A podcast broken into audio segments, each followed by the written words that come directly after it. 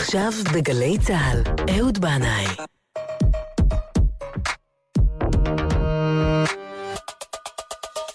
הבית של החיילים, גלי צה"ל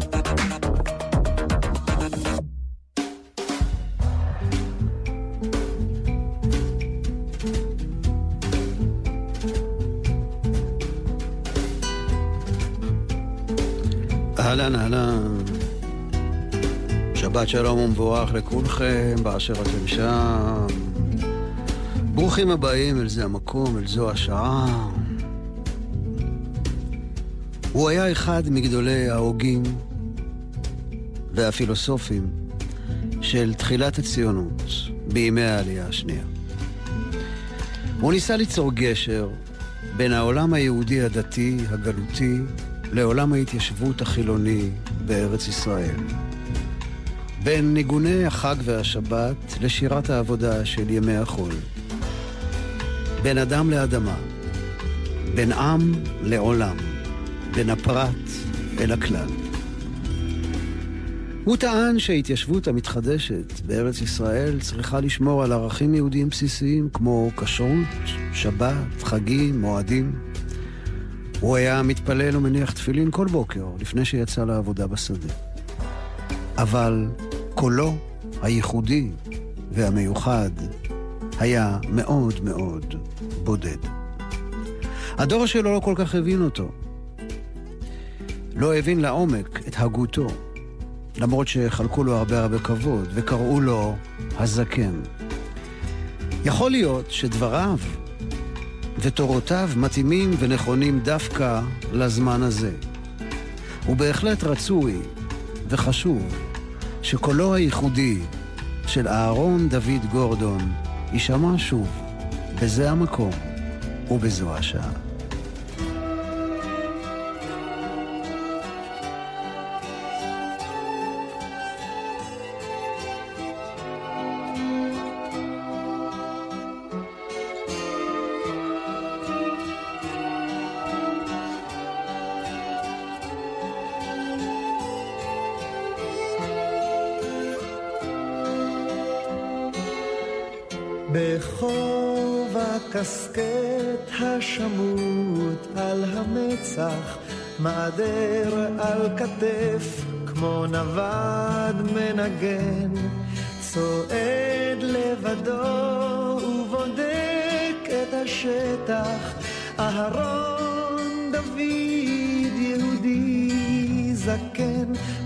מסביב לו הרים וגלי הכנרת, הקול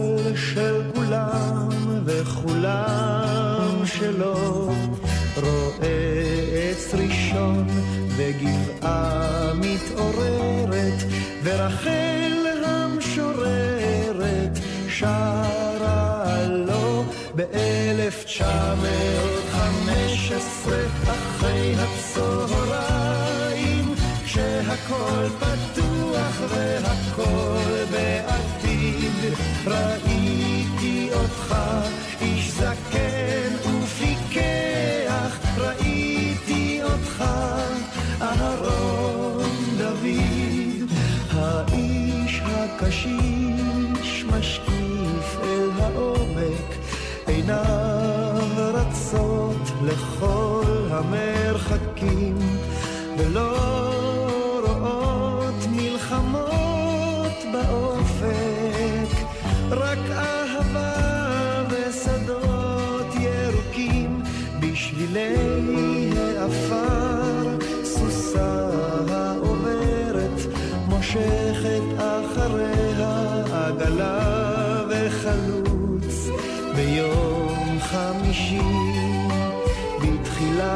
הדרך באמצע הקיץ יפה בחוץ ב-1915 אחרי הצהריים כשהכל פתוח והכל בעתיד ראיתי אותך איש זקן ופיקח ראיתי אותך אהרון דוד צועד לבדו ובודק את השטח, עולה על גבעה ויורד אל המים בחוב הקסקט השמוט על המצח.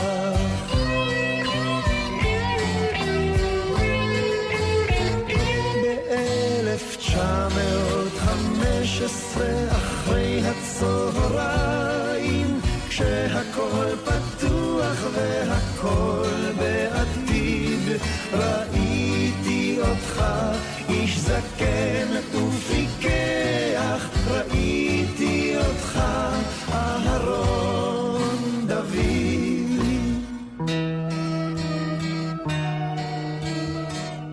הבלדה על אהרון דוד.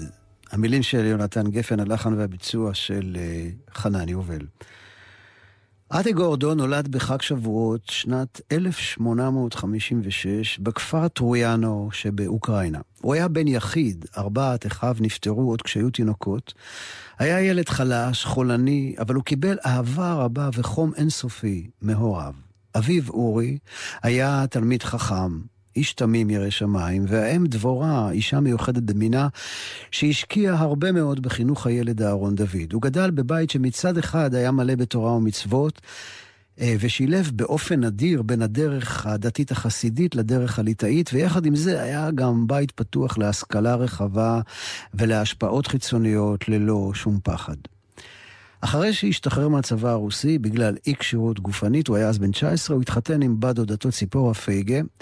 ובמשך השנים הוא פיתח את השקפת עולמו הייחודית ששילבה בין אהבת הטבע לאהבת האדם ובין הציונות למסורת היהודית. הוא אמנם היה גמיש יותר מבחינה הלכתית מאשר אבא שלו, אבל הניח תפילין, התפלל, שמר שבת וכשרות, ואמונתו באלוהים הייתה יסוד משמעותי בנשמתו ובהגותו לאורך כל ימי חייו. בזיכרונות שכתבה בתו יעל היא מספרת.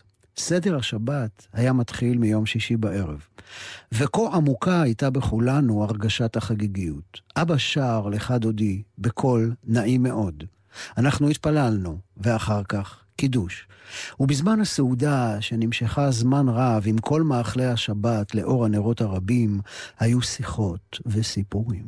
לך דודי לקראת כלה, פני שבת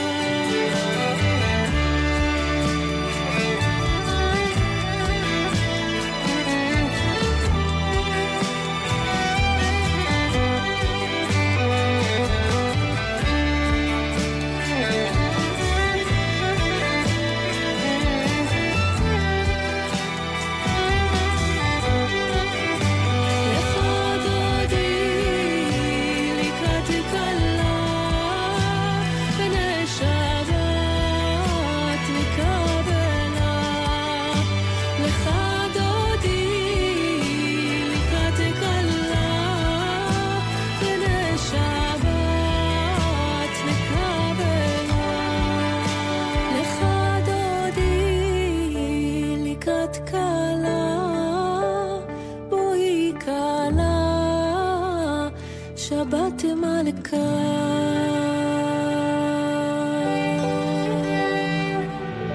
לך דודי.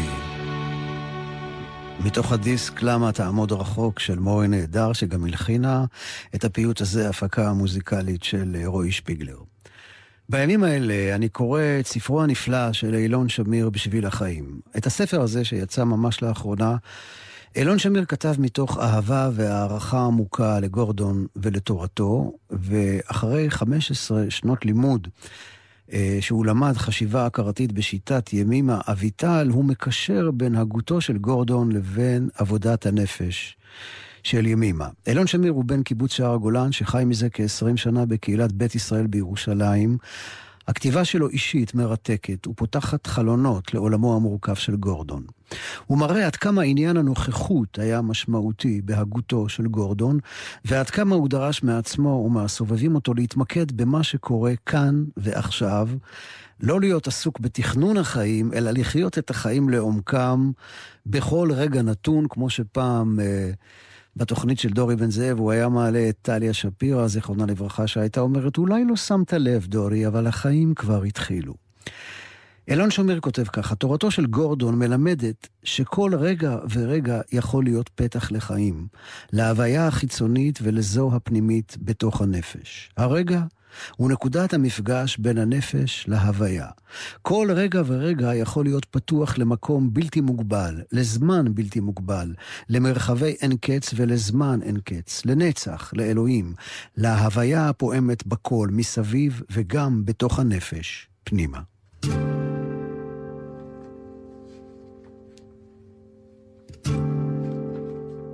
אני רוצה לקרוא לכם את הפתיחה המקסימה ש... של אילון שמיר לספרו "בשביל החיים". מדי שנה בקיץ אני עולה לפקוד את קברו של גורדון. קבר פשוט. כמה מאות מטרים משם, בבית הקברות של כנרת, נמצא פנתיאון של גדולי תנועת העבודה, סירקין, בורחוב, ברל, אבל גורדון קבור כאן, בקיבוץ שהפך לביתו. קבר מלבני, ללא הדר. שקט. אקליפטים, אקליפטוסים גדולים וברושים מצלים על בית העלמין הקטן. כמה עשרות מטרים מכאן הירדן הירוק, עם שיחי המלוח שנעמי שמר שרה את ריחם. אותה הדומייה, אותה התפאורה של קנים ואשלים וחורשת אקליפטוס. מי עוד פוקד את קברו? רבים מגיעים אל קברה של רחל, שהייתה תלמידתו. קברה מכוסה המון אבנים קטנות, שיריה ורוחה נבטו בלבבותיהם, והם הותירו אבנים של קשר, של חיבור, של זיכרון. על קברו של גורדון כמעט אין אבנים. חוץ מהאבן שהשארתי בפעם הקודמת. לפעמים אני מגיע עם ילדיי והם שומעים ממני סיפורים עליו ועל תורתו עד שנגמרת סבלנותם. דמותו ניבטת אליי עכשיו מתצלום ישן. הוא לבוש חולצה נקייה, מפוספסת. כיסי החולצה קופצים. חולצה פשוטה שלא גועצה לפני הצילום. הרי לא אהב להצטלם. הצילום כנראה מן החודשים האחרונים של חייו, כשמחלת הסרטן כבר פשטה בגופו, אז נעתר לבקשת אוהביו להשאיר להם מזכרת. כתפיו שכוחות מעט, רזות, פניו מרשימות, מצח רחב, גבוה, מקריח עד הקודקוד. זקנו הגדול לבן כולו, יפה, סב. השיער זורם באור מן הפנים החוצה באשד גדול, מלא חיות והבעה. במרכז הפנים עיניים חודרות, מביעות עוז וגבורת הרצון. עיניים חכמות, מסתכלות ישר, לא מתנצלות, לא מתהדרות. הן אומרות בשקט, הנני.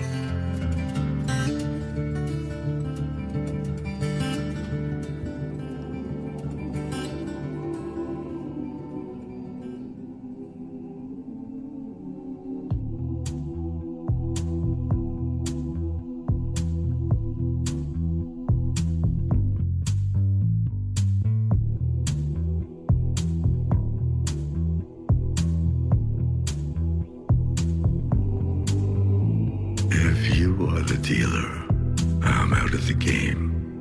If you are the healer, means I'm broken and lame.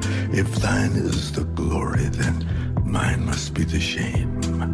You want it darker. We kill the flame.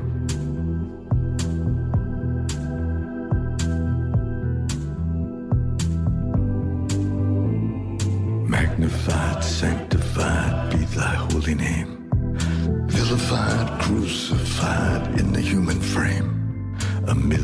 candles burning for the help that never came.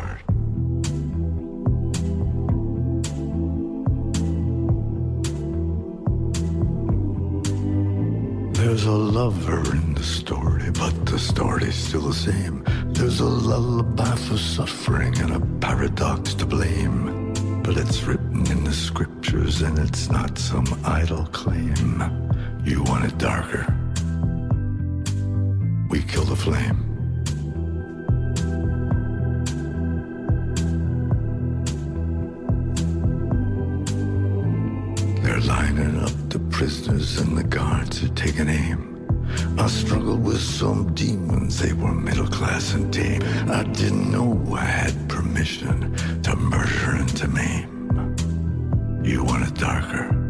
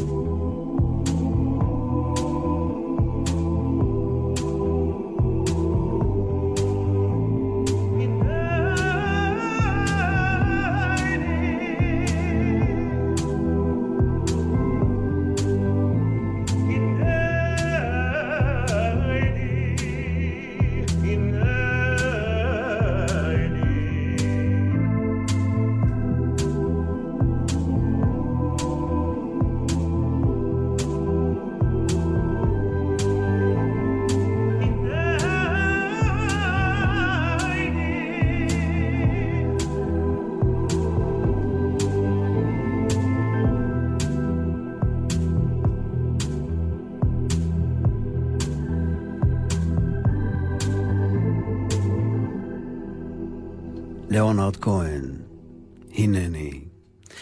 אילון שמיר מביא בספרו "בשביל החיים" מכתב שגורדון כתב לרחל המשוררת בזמן שהייתה בטולוז שבצרפת. השניים הכירו בחוות כנרת והיו ידידים קרובים. רחל כנראה כתבה לגורדון שהיא מרגישה מנותקת בטולוז, לא ממש מחוברת לחיים שם, וגורדון אה, ככה כותב לה. נשרפו הקשרים, את כותבת. למה? האם אין גשר בין ארץ ישראל ובין כל העולם, בין היהודי ובין כל האדם? האם אין לאדם חלק בכל העולם ובכל החיים? יש גבולות לאומיים, יש גבולות חברתיים, אבל רק ביחס לצורת החיים, לא ביחס לחיים עצמם. את צורת החיים שלך לא ייקחו ממך בכל מקום שתחיי.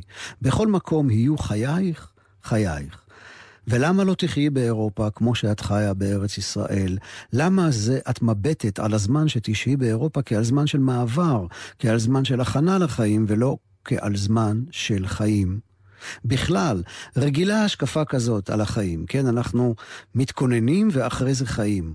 לעבוד ואחר כך לחיות וכן הלאה, אבל השקפה זו לא נכונה היא. בכל מה שהאדם עושה, בכל מקום ובכל זמן, הכל הוא צריך לבקש בחיים. חיי עולם, כי לפי דעתי הכלל ביחס לחיים צריך להיות בדומה לכלל ביחס לדת. בכל דרכיך דאהו. הנה, את עכשיו באירופה. האם רק ללמוד את צריכה שם? לא גם לחיות את צריכה שם.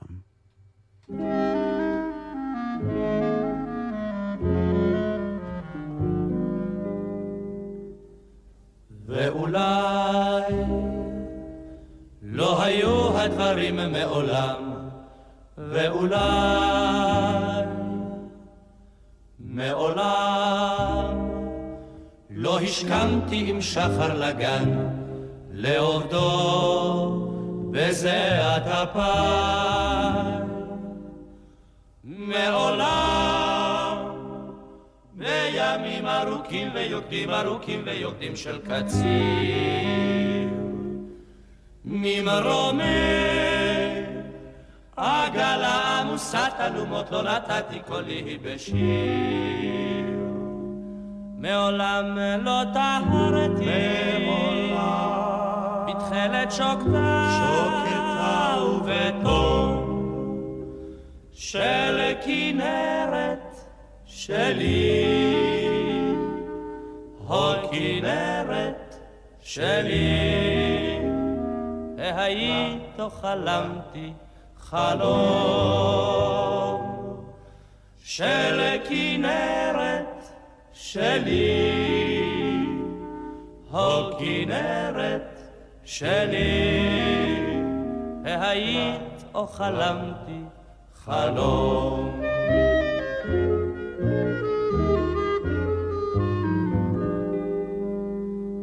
ואולי לא היו הדברים מעולם, ואולי מעולם לא השכמתי עם שחר לגן, לעובדו בזיעת אפיים. מעולם בימים ארוכים ויוקדים ארוכים ויוקדים של קציר ממרומי עגלה עמוסת אלומות לא נתתי קולי בשיר מעולם לא טהרתי מעולם בתכלת שוקתה שוקתה ובתור של כנרת שלי, הו כנרת שלי, היית או חלמתי חלום של כנרת שלי, הו כנרת שלי, היית או חלמתי חלום.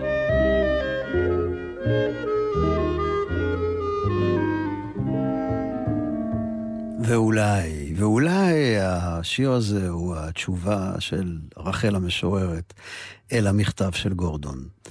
שלישיית גשר הירקון. אהרון דוד גורדון הגיע לארץ ישראל בשנת 1904, הוא היה אז בן 48, הוא הגיע עם אשתו ועם בתו יעל. כשהוא הגיע לארץ הוא סירב לכל הצעה לעסקנות פוליטית והלך לעבוד בשדה עם טוריה, כמו כל החלוצים הצעירים, למרות שלא היה חזק מבחינה פיזית.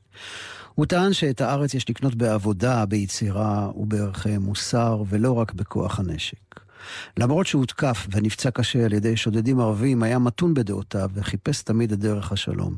הנה דברים שאמר גורדון באספה בכנרת ביום ה-18 לעשירי 1918, שזה אתמול לפני מאה שנה, והדברים כל כך, כל כך עכשוויים, כאילו לא עברו עלינו מאה שנה. וכך הוא אמר, לא בדם קונים את הארץ, כי אם על ידי החיים בה. הארץ הזו היא של הערבים היושבים ועובדים בה, והיא שלנו באותה מידה שאנחנו יושבים בה ועובדים בה.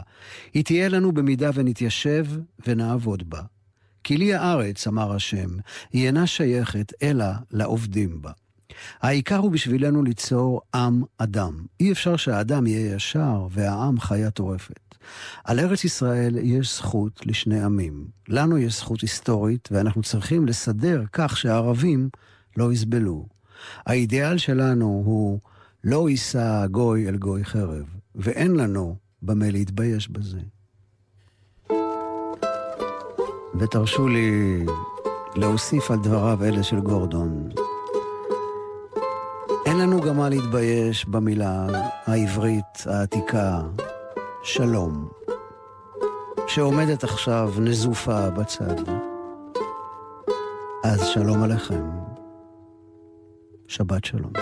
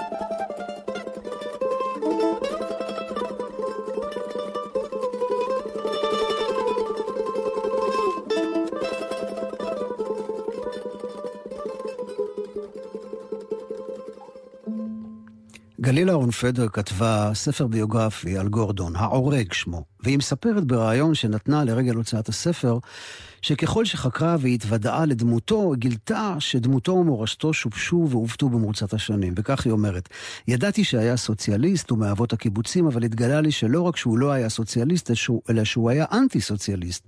הוא עזב את תל עדשים, שם הוא היה עם קבוצת אנשי השומר, כי חגגו שם את האחד במאי.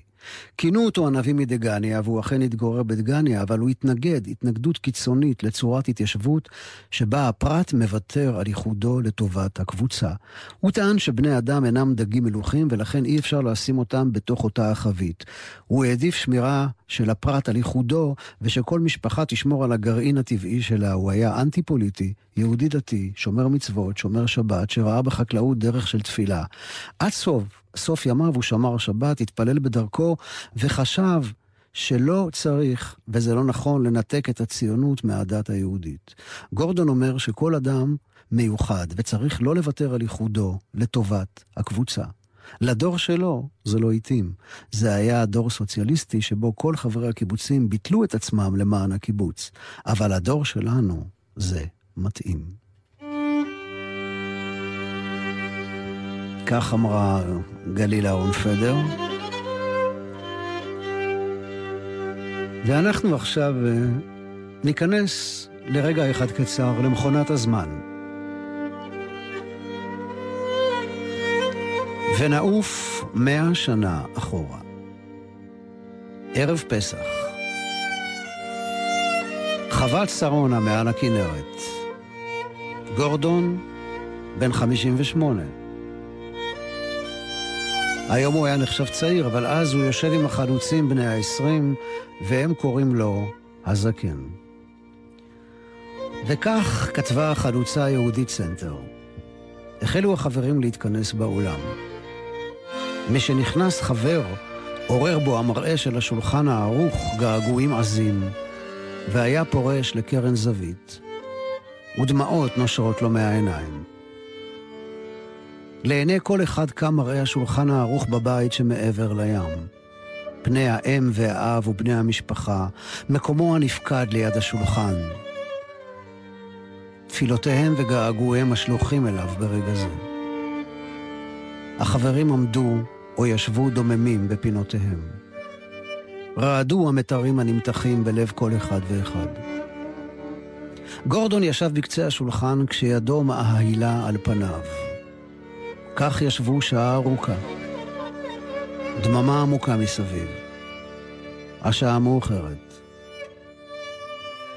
גורדון הרגיש, אין כוח לערוך את הסדר ואמר, נאכל, חברים. ניגשנו ישר לסעודה. בשעת הארוחה אישרה גורדון לאט לאט מרוח הסדר, שילב פסוקים ודברי אגדה, דיבר על ערך הפסח ועל סמל הפסח בחיינו, והתחיל לזמר בשקט, וכולם אחריו. וכך נכנס החג לתוקפו, עם שירתו של גורדון.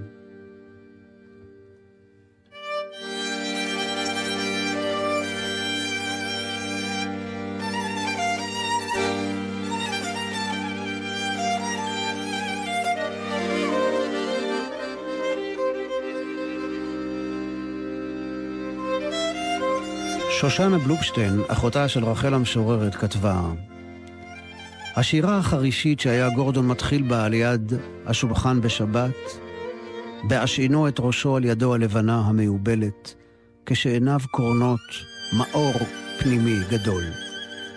אחר כך היה קם, מתהלך בעיניים עצומות לאורך כל החדר, ושר בקול, בדבקות עצומה.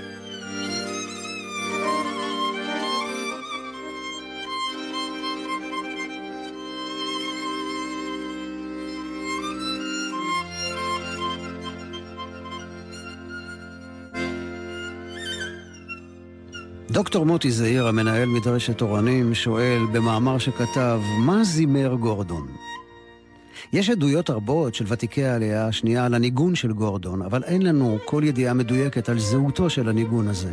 אחד אומר שזה שיר ישן ביידיש, אחד אומר שזה איזה ניגון חב"ד ישן. עוצמתו והשפעתו של הניגון של גורדון ידועים לנו היטב, אומר דוקטור מוטי זעירה, אבל זהותו של הניגון כאמור ודאית הרבה פחות. אז מי מכיר ומי יודע את הניגון של גורדון? אז האמת היא שאני לא ממש יודע, אבל עשיתי חיפוש ומצאתי ביוטיוב את הקטע הזה שמנוגן בחלילית ונקרא ניגונו של אהרון דוד גורדון.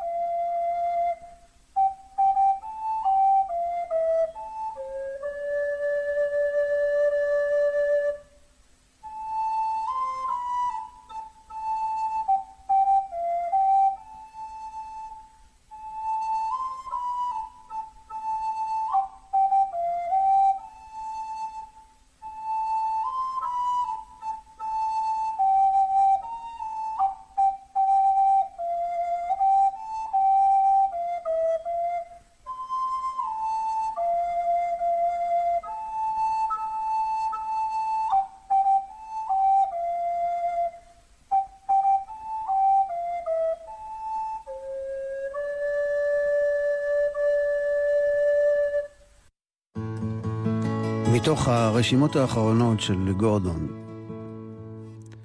עם הנצח חמה, על הסיפון בירכתי האונייה.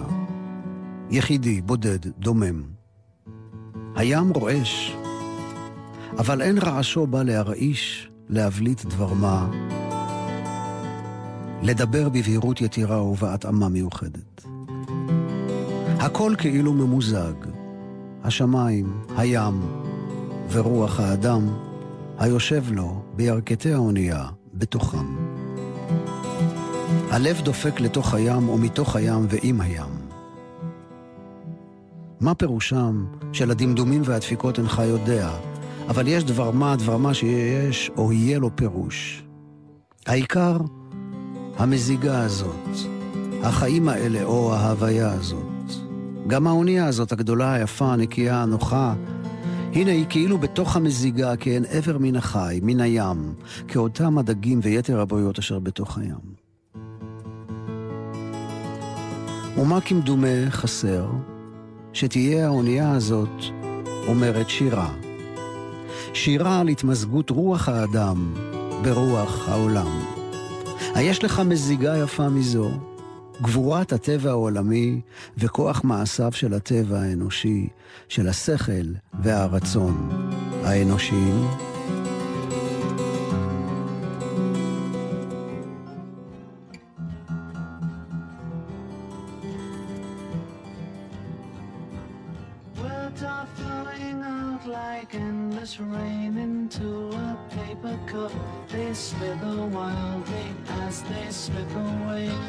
across the universe.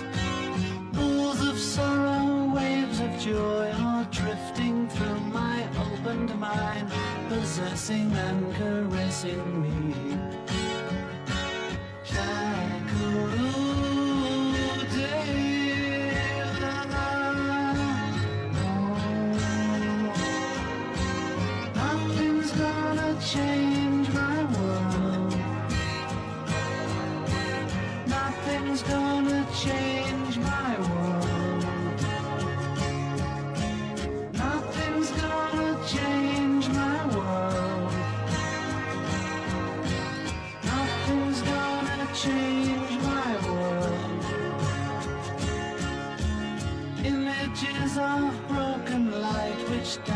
For me like a million eyes They call me all alone across the universe.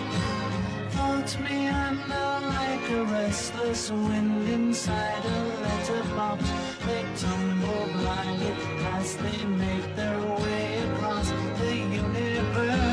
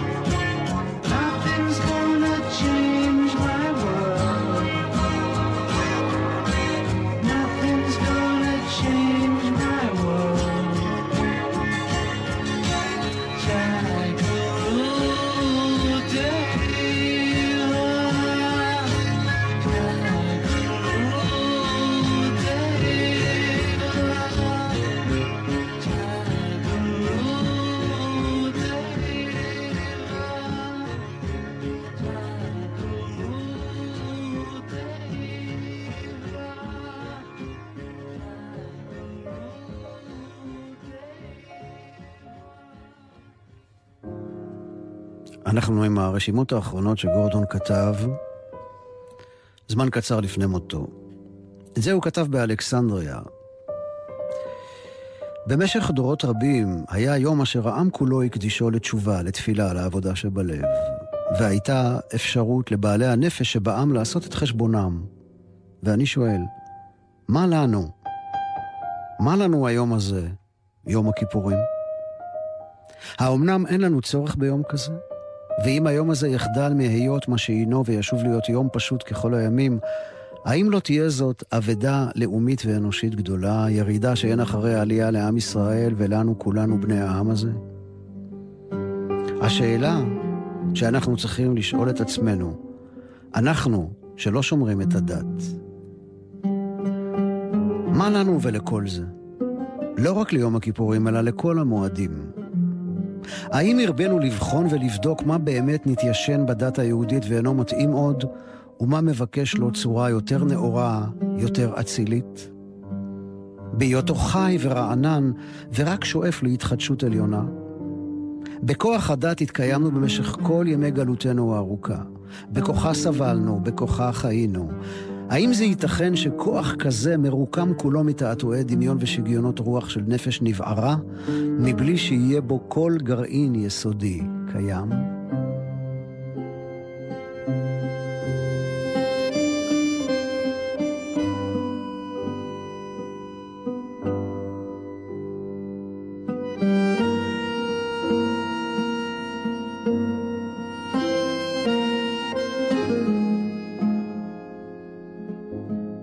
לפניי מרחף רעיון,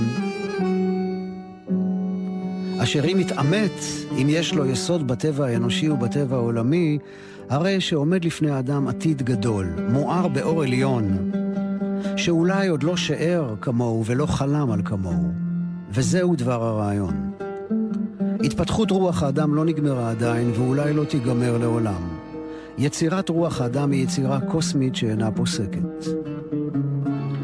וכאן גורדון מדבר על ההתפתחות של האנושות לאורך השנים בכל מה שקשור לידע, מדע, המצאות חדשות, והוא אומר שאומנם האדם מתפתח, אבל החיים וההוויה נעשו לדבר מכני. וכך גם רוח האדם.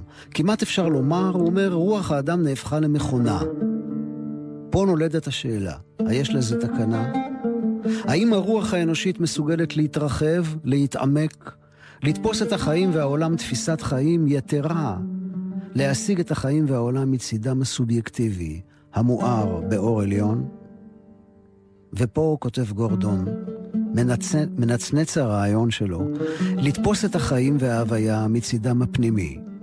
לא תפיסת הכרה, כי אם תפיסת חיים. צירוף עמוק לאינסוף של כל הכוחות הקוסמיים. התמזגות לכוח אנושי, קוסמי עליון, היוצר חיים עליונים ואור עליון.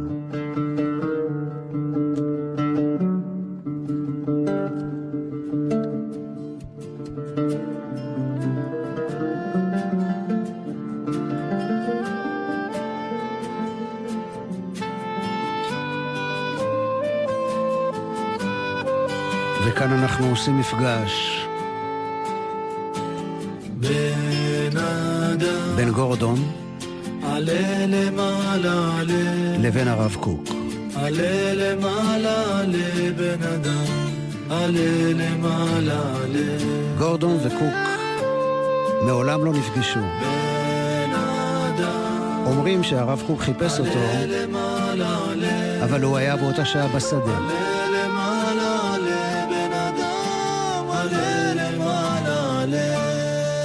אז הנה אנחנו מפגישים אותם כאן. כי כוח לך, יש לך כנפי רוח, יש לך כנפי רוח, כנפי נשרים אבירים, אל תכחש בם, פן יכחשו לך, בראש אותם, בראש בן אדם, וימצאו לך מיד.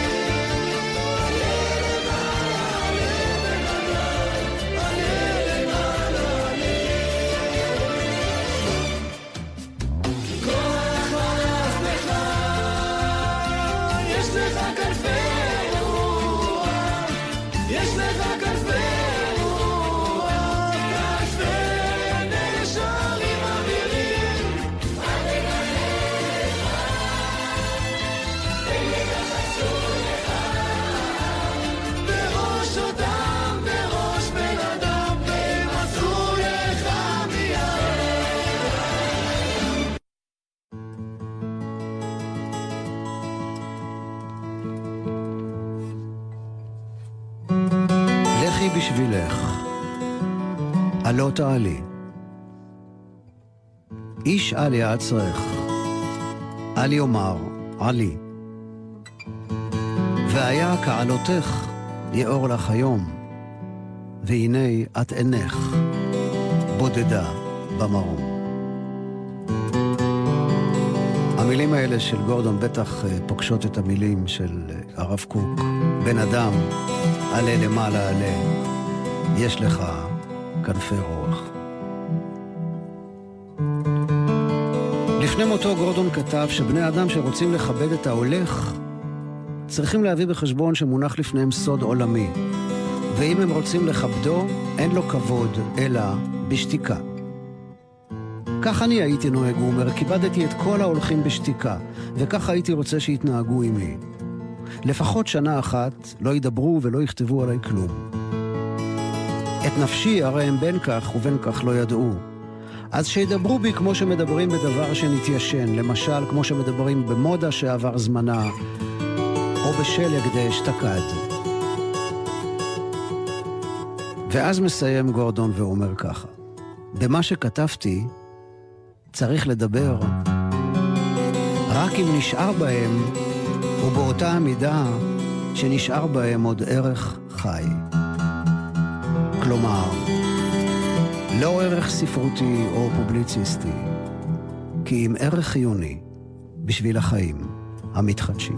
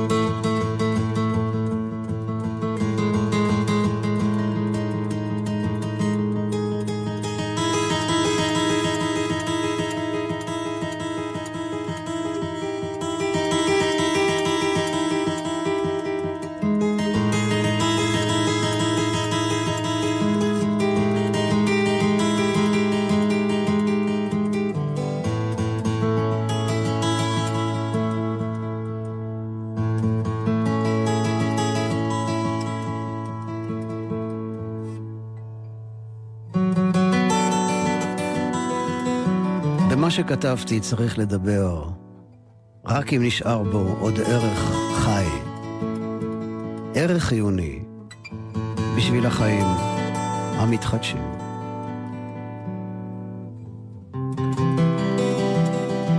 גורדון נפטר בכ"ד בשבט, 22 בפברואר שנת 1922, בגיל 66. הוא נטמן בבית הקברות של דגניה א', ואנחנו רואים עד כמה יש בדבריו ערך חיוני בשביל החיים המתחדשים, בזה המקום ובזו השעה.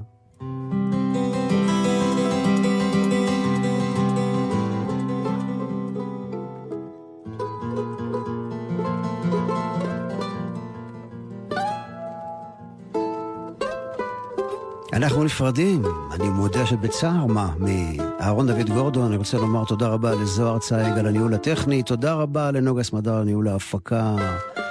תודה לכם מאזינים ומאזינות יקרים על ההאזנה, שתהיה לכם שבת, שלום ומבורך, כל טוב.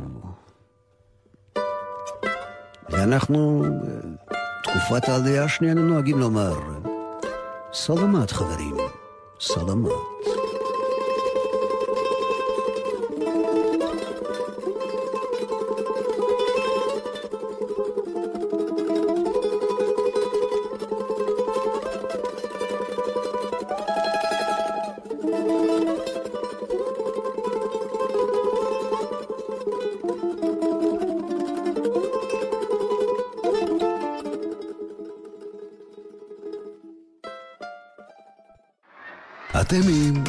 גלי צה"ל. עקבו אחרינו גם בטוויטר.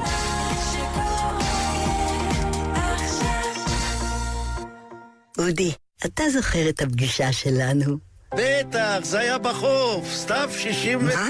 אני מדברת על ההרצאה על בנקאות דיגיטלית. אזרחים ותיקים, המערכת הבנקאית מזמינה אתכם להרצאה על בנקאות דיגיטלית, להכיר את היתרונות ולדעת איך מתחילים. ההרצאה על מזמינים כרטיס לסרט במסגרת שלישי בשלייקס פלוס, 23 באוקטובר בבתי קולנוע נבחרים. ההשתתפות מותנית ברישום מראש ובחברות במועדון. לפרטים כוכבית 8840 או בנקאות דיגיטלית לאזרחים ותיקים בגוגל. ביוזמת הפיקוח על הבנקים בבנק ישראל ובשיתוף פעולה עם המשרד לשוויון חברתי.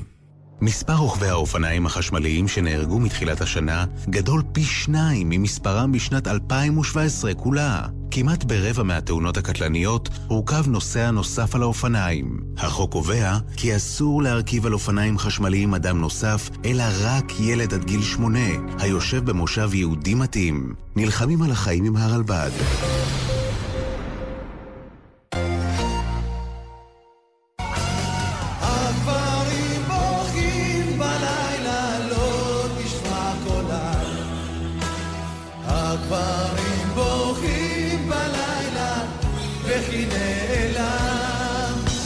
גדסי ותזמורת ירושלים, מזרח ומערב, במופע מיוחד של רומנטיקה ים תיכוני. מיטב שיריו בעיבודים חדשים ומרגשים במסגרת פסטיבל הפסנתרים, חמישי, שמונה בערב, אולם הנרי קראון, תיאטרון ירושלים, ובשידור חי בגלי צה"ל.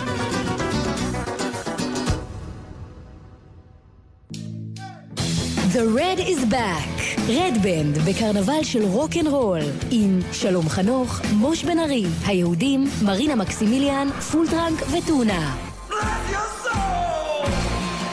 פסטיבל רדסטוק 2 מחר, שמונה וחצי בערב, בזאפה לייב פארק ראשון לציון, ובשידור חי בגלי צה"ל. נזכור בשירים. גלי צה"ל והמועצה האזורית מנשה מציינים 23 שנה לרצח ראש הממשלה ושר הביטחון יצחק רבין. בהשתתפות גברי, אורי ובועז בנאי, זמרי הלהקות הצבאיות, חבורות זמר ובליווי תזמורת צה"ל. ראשון, שמונה וחצי בערב, בהיכל התרבות מנשה בקיבוץ גן שמואל, ובשידור חי בגלי צה"ל.